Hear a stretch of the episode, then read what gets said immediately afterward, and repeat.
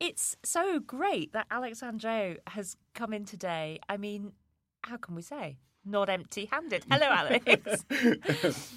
Beware of Greeks bearing gifts. and all that. I don't think I will beware. I'm so pleased I haven't had any lunch today. I actually feel a little bit like Jenny Murray on Woman's Hour when they do the recipe.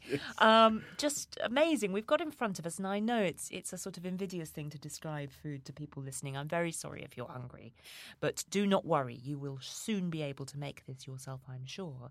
We've got absolutely delicious plates filled with colour and texture and different smells. I think you should start by just plucking one. I think this one here with beetroot, some form of something that looks a little bit like hummus, and some very strange little yellow jewel like things. What are they? They're pickled raisins. Um, the idea being to try and reproduce sour grapes, which were a very useful thing in uh, the, around the Mediterranean in um, you know classical times when there were no lemons around. I know it's impossible to imagine Mediterranean cuisine without tomatoes, potatoes, lemons, aubergines, uh, white beans, but all those things are relatively new imports from either the east or the west. It is really amazing. Lemon is something I would associate so strongly with Greek cookery. Yes, as you would tomatoes, uh, as you would potatoes. I Mm. mean, Mm. i it is. It's impossible to imagine Italian pasta without tomato, and yet tomato sauces are a very, very recent uh, addition to Italian cuisine in the grand scheme of things. and so I think that's a that's a a really interesting springboard um, from which to start to think what food means in terms of identity and how it changes as relations between nations become different and trade happens and new ingredients come come to a country and how people use that and integrate them in their cuisine. I mean, migration. Yes. you know, the huge driver of different kinds of cookery for hundreds and thousands of years. Absolutely, especially in the case of Greece, which Mm. has, um, you know, for 3,000 years been a nation that has either um, occupied someone else's lands or has been occupied itself. Mm. And so that mix has been a constant, constant feature. And uh, what you have today as modern Greek cookery is really the mix of essentially two groups of Greeks the Greeks that lived in the mainland and the Greeks that lived in Asia Minor. Um, so, when there was a huge population ex- exchange after the First World War, and all the Greeks of Asia Minor and Constantinople were pushed out, what happened is that you had on one side uh, a, a sort of a basis of cooking that was all about freshness, all about herbs, and on the other side you had the classic traditions of the Middle East that were all about spice. And when those two came together, you got the wonderful fusion that is Greek cooking today. Um, so something that is completely quintessential, like stuffed tomatoes, or uh, this that we have here, briam, um, is entirely a fusion of that Asia Minor um, spicy cuisine with the very fresh Mediterranean cuisine that existed in Greece before. Yes, I can see lots of fresh vegetables there. I think courgettes and aubergines and Yes. carrots, and it just looks so enticing and also so healthy. I mean, this is something that we're told over and over and again how healthy we would all be if we adopted a Mediterranean diet. Yes, but I think uh, one can't do that selectively. Um, you can't just sprinkle a bit of oregano and drizzle olive oil on everything and think, "Oh, I'm being terribly healthy." That's no, Mediterranean I diet." understand it's more You know, complicated uh, than that, isn't it? And and actually, Greek cuisine has a, a, a quite a bad rep, I think, because it's seen as very meat based and very, um, you know, full of toxins in a way, and that's because I think that there's a sense of hospitality there that that simply does not allow you to make the sort of things I've made for you today. You would never get them in a restaurant. You would never be served them as guests in a Greek home because it would be considered outrageously mean to serve a vegetable, a roast vegetable medley to a mm-hmm. guest. You would only, by definition, get Sunday best food when you went to a, a Greek restaurant or a Greek home. So that's why we think of those wonderful lamb stews Yes, and and they are part of it, Mm. but they're very much an occasional treat. Um, and so, but the beating heart of Greek cuisine is all about beans and pulses and vegetables and soups and things like that. Um, and it is heavily plant based.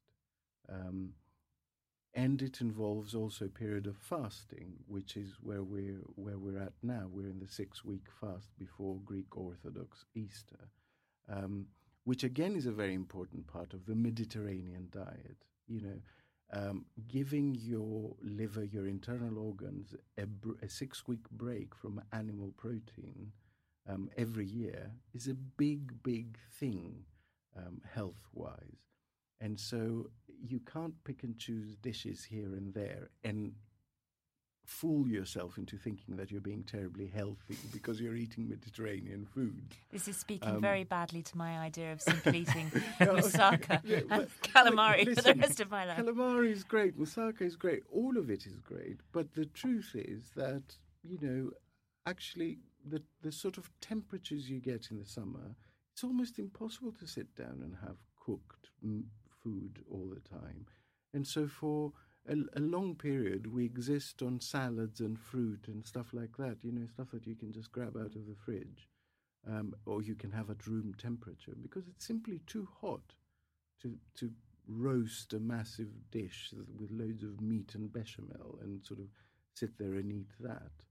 There is a place for it and a time for it, and you know, glorious it is, but it's not for every day. If you're if you're not having legumes, beans, uh, vegetable stews, sort of once or twice a week, you're doing the Mediterranean diet wrong, basically. It did strike me actually, and I, I think this is exactly kind of where you're headed. It's actually it's incredibly easy to be a vegetarian or even maybe a vegan Yes. In Greece, which I don't think you would necessarily think No. if you didn't think of it in, in that way. No. But actually, one could exist very happily. No, the, I mean, the joke is that uh, sort of Greek grandmothers don't really understand vegetarianism, so they're likely to serve you chicken. you know, if you tell them I have a friend coming that's a vegetarian, they they they they their response is likely to be, "Oh, good, I'll roast a chicken." um, but but if you told them that I have a friend coming, so you have to make something nistissimo, which is fasting food, Ah. they'd completely get that. And they would make something and they like would make like something this. delicious Mm. that's sort of So that's without you'd have to animal protein. And so when I was compiling the recipes that would go in the book, um, completely ignoring their content as a guide because it was all about the recipes that are important to me and, and my mother and the family recipes, essentially. That's what this is. Um, a, a vegan friend asked me, Will there be anything in there for me?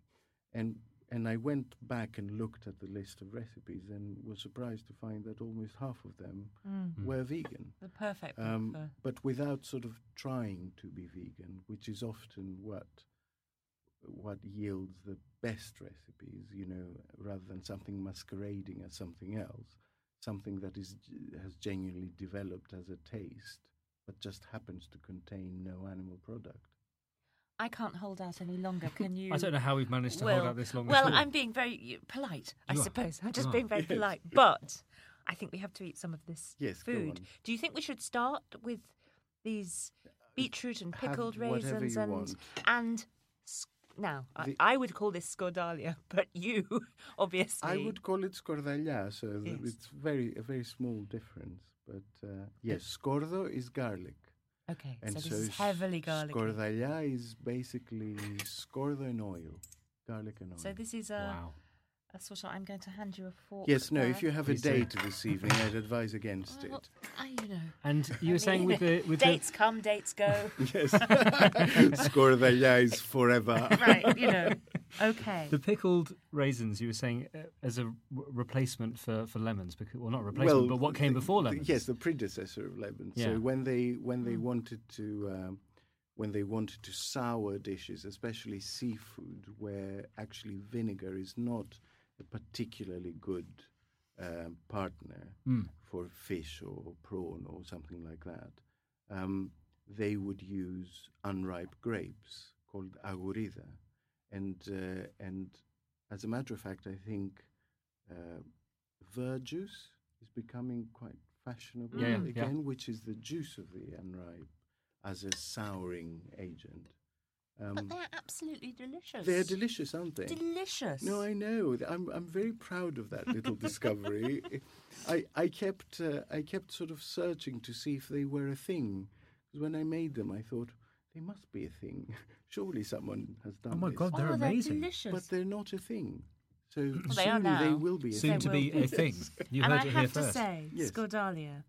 Oh. Now, I, Is that like your unlucky Kefalonia I experience? yes, I had a, a something that I really didn't enjoy, and I think of myself as a genuinely adventurous eat, eater when I'm travelling, and hearty, a very hearty eater.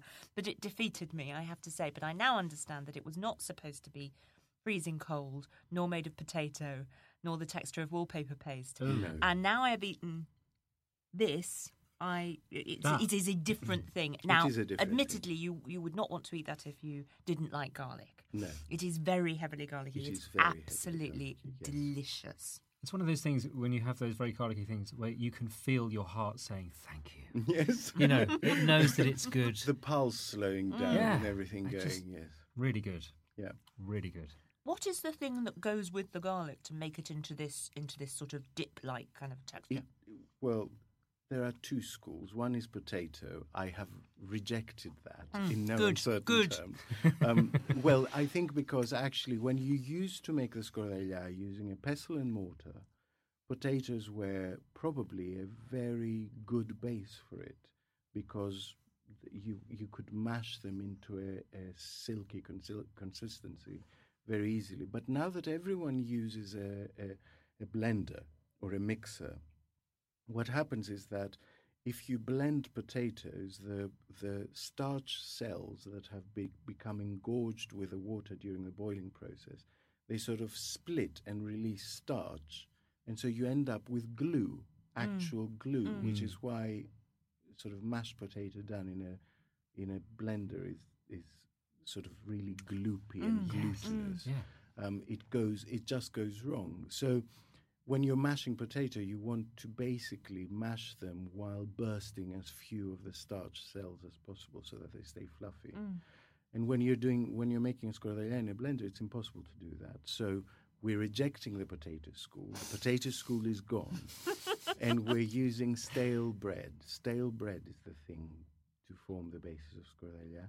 And I always put a few walnuts in as well because I Mm. like the sort of extra uh, texture and taste of the of the It is phenomenal. Mm. It's just delicious.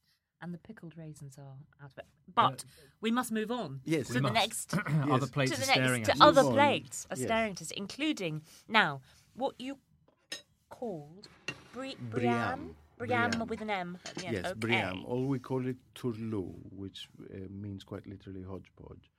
And well, I and- guess that's yeah. I can see that. yeah, I mean, its basis Okay, is let's get stuck in. potato uh, and aubergine. Those are the two things that really you need in there to make it a Briam.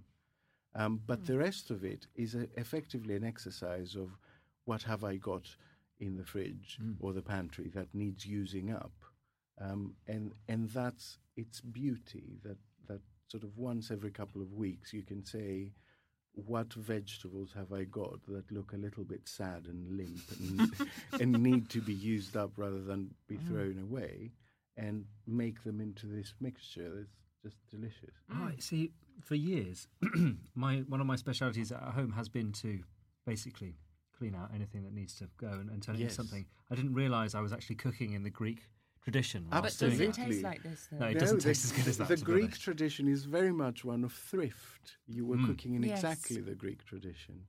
Um, and so you could include anything in that. You know, broccoli florets. You could put. Uh, uh, a lot of people put uh, uh, chicory in. You can put fennel in. You can literally any sort of vegetable. It's the key is uh, having a feel for what size you need to chop them to, so that they all arrive at this sort of nice stage together and and that is something that you have to experiment with. You know, uh, it, it, if you when you start cooking, you don't know that the thin bit of the carrot, carrot needs to be chopped slightly um, longer than the thick bit of the carrot. Otherwise, they won't cook at the same time. But it's something you find out as you cook. Amazing. And this thing on the side, um, he said, um, is a, a, a, a sort of vegan feta. Oh wow! Oh, I thought it was like bread. No, Or sort of it's because breadcrumbs. I. oh my goodness! I thought it was like bread. I thought it was like um Well, th- that's that- the, the, idea. rusk that you sometimes. Yes, well, that's get. the idea Mm. that it, it serves the same purpose. So, um, Mm. yes, Hmm. so I haven't I haven't arrived at a name yet. Okay. We are toying with faketa. Vegan. Veta? Faketa, veta. Not That quite like sound- veta. Do you think? Does that? No, it sounds like something European ministers would do to each other. yes, it doesn't. I will vetter you. It doesn't sound. It doesn't sound great. You're right. That's really No, good. I'm just eating too much of this now, i.e., all of it. no, you're very, you're being very good. You're being, It's Mediterranean. yes, exactly. Now we're going to break the rules of your fasting period, aren't we? Because there is some meat here. Well, Yes. Alex won't, though, will he? Uh, Alex Well, won't. I- but we I we won't. will. Yes, But we well, will. You can do it vicariously through us. Yes. But tell us more about this. This it's a cured It- meat, it's is a it? cured pork loin, air cured, Mhm. uh, called lusa. Um, it, you know, it exists in various versions all around the Mediterranean. It's basically the best cut of meat, very gently Mm. um, uh, salt cured and hung to. Um, Oh. It's good. We shouldn't both eat at the same time. It's No. just so good. and I'm delighted to see you doing that. But it's uh, um, and the idea, I guess, behind bringing that is that that particular version is is only made on the island where I was born, and so to me it carries very very specific memories of childhood. While to you it is a completely new taste. Yes, yes. Um, and and I think that is part of the magic of food. Um, you've just tasted a bit of my childhood, Mm. and there is no other way to share that. I think, um, you know, it's such a personal experience Mhm. that there is no other way to share that. My grandmother um, used to make me a little slice of bread with a drizzle of olive oil and some tomato paste on it. That was my snack. Hmm. You know, when she was minding me, if my mother was working, that was my elevenses, as it were. And I remember sharing that experience on social media at some point, and people suddenly coming up with all those things that their grandma used to give to them. And they were so unique and so unusual. I mean, there were people saying uh, sandwich with shredded lettuce and sugar. Um, that was that was actually I I got that from loads of people from the north of England Mm. How saying that my you know bread and dripping was another very Yeah. grandma sort of thing but you know different people from different countries were sharing these really simple tastes really basic tastes that were all about childhood and back to which they go when they're feeling a little bit lower, a little bit down Mm. but of course no one would think or need to share something like that in a cookery book but it is possibly the most important you know those first tastes Mm. tastes are the most important thing you Yes, they, exactly. they, they sort of form your culinary character for life you know they are formative um, And I mean, that's something that you talk about in a very kind of specific context in the book and is really a part of what the book's about, an important part of what the book's about. It's about tracing your childhood and your family life because now you spend a lot of time caring for your mother Yeah. and also cooking for her, don't Yes. you? Yeah. um, which um, to a Greek person are one and the same, caring for and cooking for.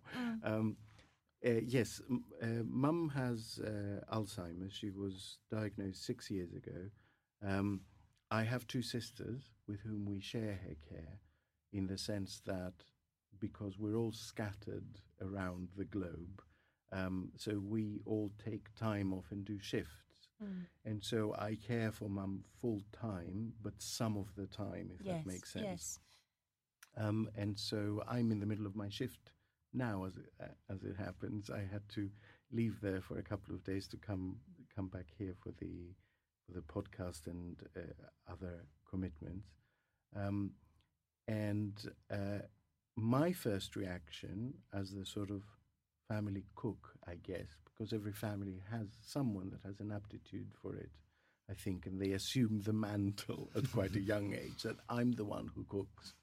Um, and so my first thought when mum was diagnosed was to save the recipes, um, because that seemed to me the most important part of the family heritage. Um, you know, all these things that uh, one thinks will always be on tap because, you know, that's my favorite thing and mum can make it whenever I go there. Um, and suddenly that wasn't available uh, she was losing that skill and losing that knowledge. And actually, the cooking side is one of the very first things that went because she would, for instance, salt things twice, or um, and so because it requires a, a, a solid short-term memory.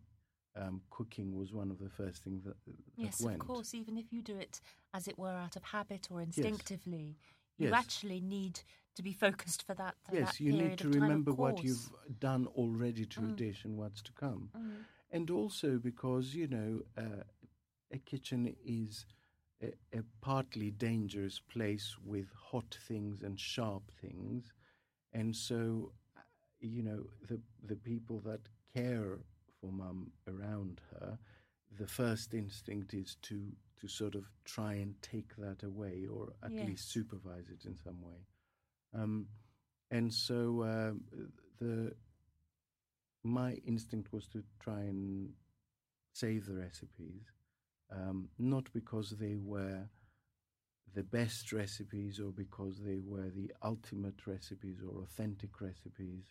Um, they were all those things, but the most important thing was that they were our recipes. Mm. You know, they were the recipes that I grew up eating.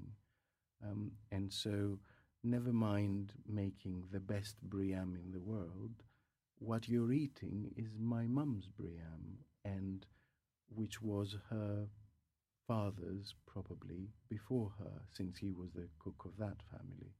Um, and so there is there is comfort in that continuity at a time when you begin to doubt memory and you begin to doubt the intellectual capacity. You know, mum was a very smart, educated woman that, to a certain extent, lived from the neck up. You know, like we all do to a certain extent. You know, we sit at a computer, we exist in a virtual environment, we have friends on social media that we've never actually met in real life. Um, and mum was very much like that. And what Alzheimer's has done is it has forced her to live in her body as well. Um, it has forced us all to face the the reality that we don't just exist in our head. Um, the body is a big part of it. It's actually the brain that is in the body, not the other way around. And that taking physical pleasure in making things, in offering things, in eating things, is something that um, is the one thing that, in a sense, the disease can't take away from mum. Lunchtime is still golden time. If you didn't know that she had a health issue, you wouldn't know from watching us eat lunch Mm. because it's it's something that she can do with no former knowledge, without needing a particular skill, and it's something that we all do instinctively It's about enjoying that moment. So It's- her sensory pleasure in that is undimmed. It's only that moment that exists. Yes. And when I feed her back the precise taste that she's used to and she grew up with, the reaction is extraordinary. Um, you know, she lights up. She she actually applauds when I walk into the the room with that day's lunch. Um, and when there was a short period when her health deteriorated, um, and I had to feed her actually food that was cut in very small uh, sort of pieces. Um, if I did that before I took the food to her, she wouldn't touch it. I had to walk in with a dish properly constructed and well presented, and then take some portion of that out and cut it into small bits and give it to mum so that she knew what she was eating. She wouldn't just accept any old sort of mush. she had to know what it was and that it was something that was made with care and attention and love. Um, and that to me is instinctive and not coincidental. Um, you know, there's a virtuous cycle there where she did this for me uh, when I was little, and I'm now doing this for her now that she's little again, Mhm. because that's effectively what she is. Um, and uh, a- and to me, that is a huge gift, huge gift. I I you know I can't wait every time that it's my turn to look after her. um, we have such a good time. You um, mentioned social media a little while ago, and you have shared many of these experiences on social media. It's how I first came across you, and and you know sometimes you'll also sort of link to a longer piece of writing. yeah. And I mean, it is so moving to see that life as it were sort of close up, um, to hear about the minute details. Mm. And also, I have to say, sometimes also to have your appetite really piqued by some extraordinary photographs of your mum's lunch. um, so, oh, because just- that's what it wonderful. is. Yeah. You know, this is not something that's sort of set up. I, I literally take a photograph of mum's lunch every day um, and say a little bit about it. Um, but sharing that with other people i mean that's and of course now in a book and wanting to to make those connections between memory and love and tradition uh, but not tradition in a kind of hidebound sense but a, as just part of us yes, um, that seems very important to you there is. Um, there seems to me to be strands of uh, identity of DNA in a country's food. Um, someone someone call, calls this uh, de profundis good eating, um, and I think the countries where cooking has developed in kitchens of poverty um, have a depth to their cooking that simply isn't present in countries where cuisine developed in the the palaces of kings. It's a sort of different kind of uh, a different level of trying to impress with style. Um, but the countries where there's been, you know, proper hardship, where people had to learn to extract taste from few simple ingredients, they have a depth of cooking that I, I, I don't think you see elsewhere. And that is effectively the reason why you eat well in some countries and not in others. I mean, generally speaking, you go to holiday in some countries and you eat well, generally speaking. Wherever you go, whatever level or price range the restaurant is, you tend to eat well. You go to other countries, and unless you go to a very good restaurant, you don't eat well. Mm. And that, to me, is the difference. Um, and Greece uh, has in its DNA that difficulty, that hardship. I mean, we lurch from crisis to crisis. Um, the current crisis is, is nothing new. Um, and while this is happening, there is an influx of, you know, a million refugees came through Greece last year. One million refugees through a country with a population of just over 10 million. That is a 10% of the population. Mm. And yet people's first reaction was make food. you know, what is it we can make lots of? Feed these people. Yes, You know, you I, I was seeing sort of people being interviewed that were uh, in the courtyard of the sort of police station waiting to be processed. And they were saying that not a single person had walked by that hadn't given them through the railings something, a little bit of a pie or some chocolate or some bread or a bottle of uh, water. Um, and that is really in our, you know, national identity. That is really in our national makeup, the concept of hospitality. Hospitality is all about making someone comfortable and feeding them. You know, it, it, simple things. I, But- rem- I remember, um, you know, in the earlier days of the of, of this current financial crisis, seeing a report from Greece. I have no idea how widespread this is, but one of the things it noted was that people on the Greek mainland, lots of them were leaving and going back to island homes Yes. because Or there, villages, or yes. villages, because you knew that you could basically have a shot at having a sort of self-sufficient life. Yeah. You would be able actually to farm a little bit of land Yes. or to grow or to cultivate and to, to create food for yourself. And I remember thinking, you know, we may be very keen on allotments in this country, but I wonder if the same thing would happen here. I maybe it would. I sort of doubt it. I mean, it's always people in the cities that starve. That's just how it has always been. So, at times of hardship, it's only people in the city that suffer the brunt of a famine. Um, and so, in one sense, it's a natural reaction to say, I'm going to go back to the village.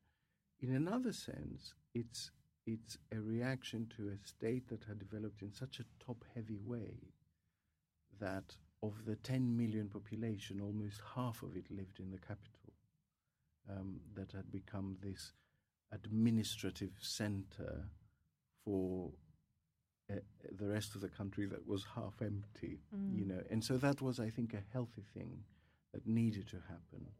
Um, but what has been more interesting is that a lot of people have gone back home, um, have gone to live back with their parents or their grandparents.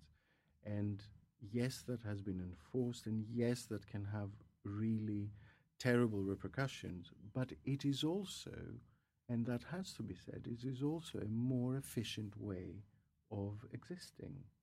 Um, and so we are, uh, I think, imbued with this sense that everything about growing up is working towards complete independence, you know, towards being a self sufficient unit, having your own little flat, and, you know, all of that.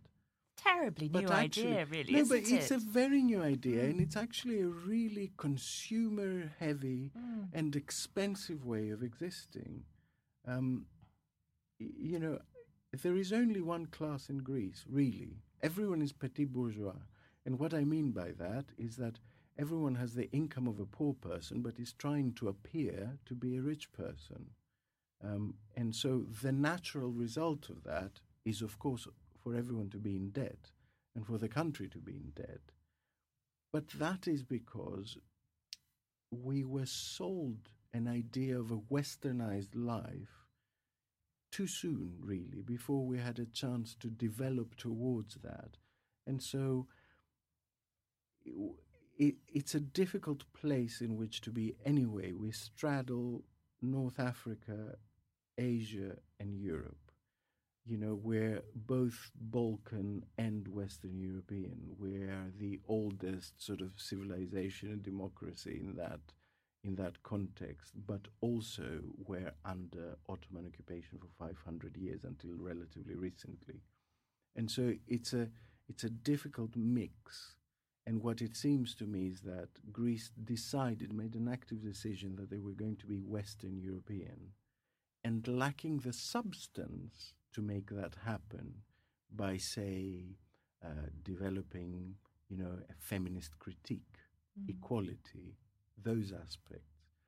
They went for the easy uh, fix that the majority of nouveau-ish people go for, which was let's buy the trappings of being Western European. Yes. Because if we wear Ray-Ban sun- sunglasses and Versace flip-flops, that makes us somehow, um, you know, well to do.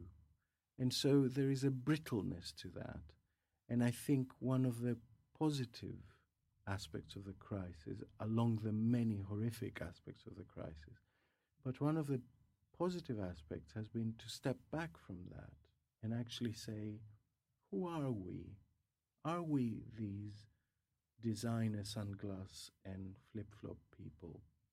Or are we something that's actually a little bit more substantial than that, that we should be proud of, instead of trying to somehow wear a costume for something else?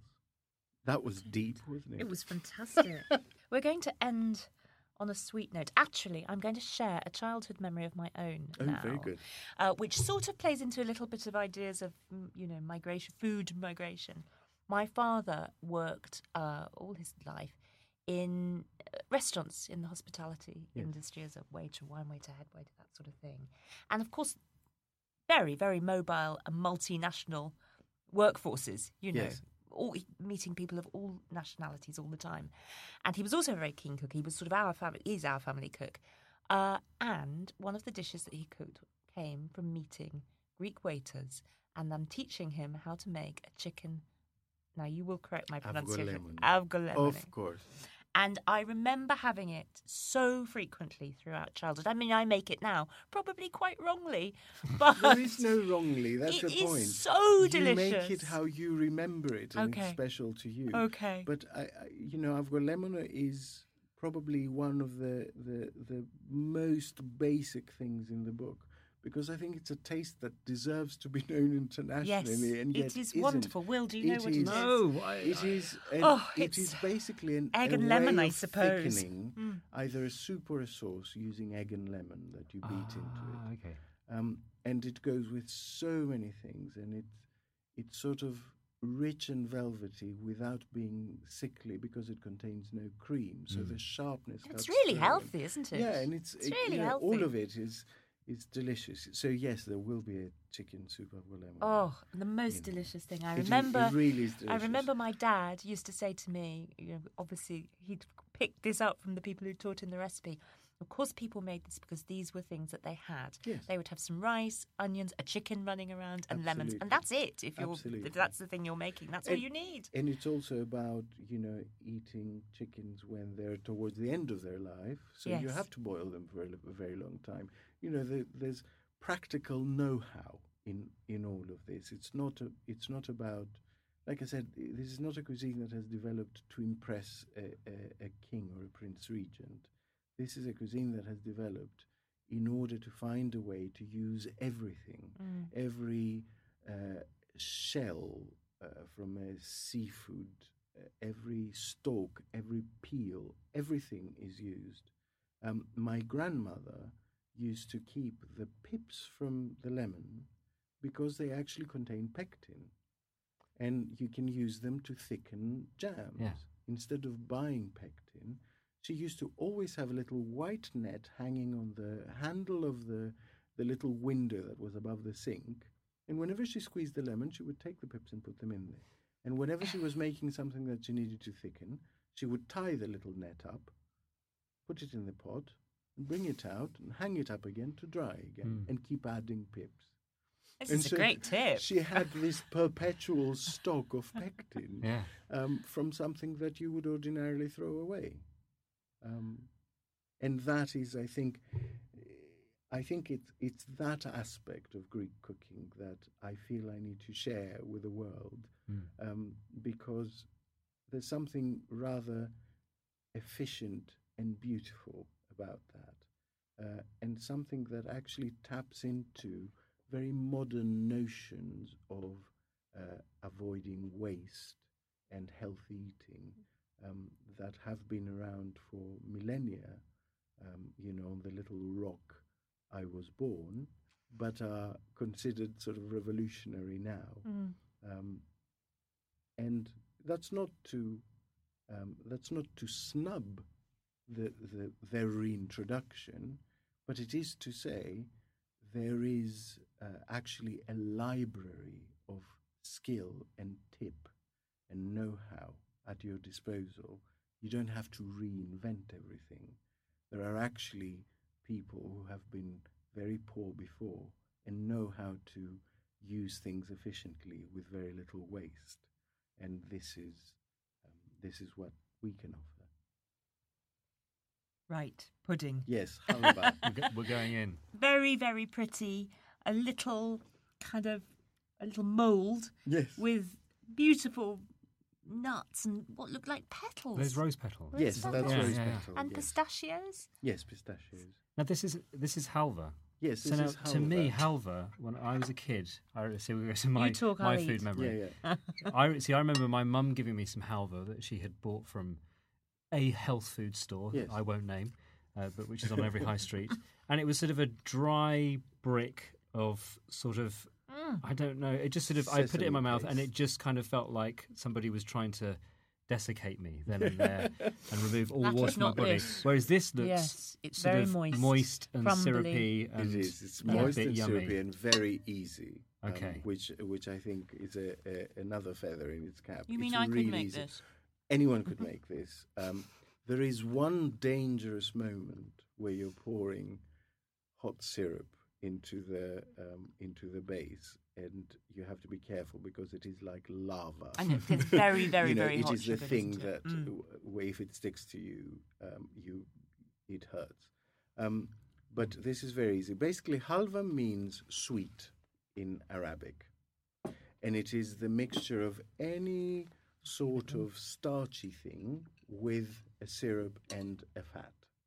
So you you have uh, versions in India that are made with corn flour and uh, uh, honey and uh, ghee as their fat.